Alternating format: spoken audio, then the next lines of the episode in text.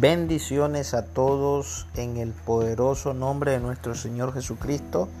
Les saluda Omar García para anunciarles que próximamente estaré abordando los cinco puntos del calvinismo o de la teología reformada. ¿Cuáles son estos cinco puntos? Los enumero a continuación. 1. Depravación total. 2 Elección incondicional. 3. Expiación limitada.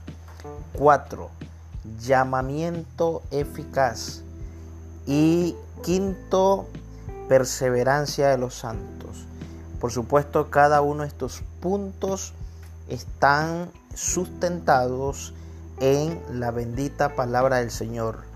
Así es que estén atentos a esta serie de enseñanzas que estaré compartiendo sobre los cinco puntos de la teología calvinista. Dios los continúe bendiciendo.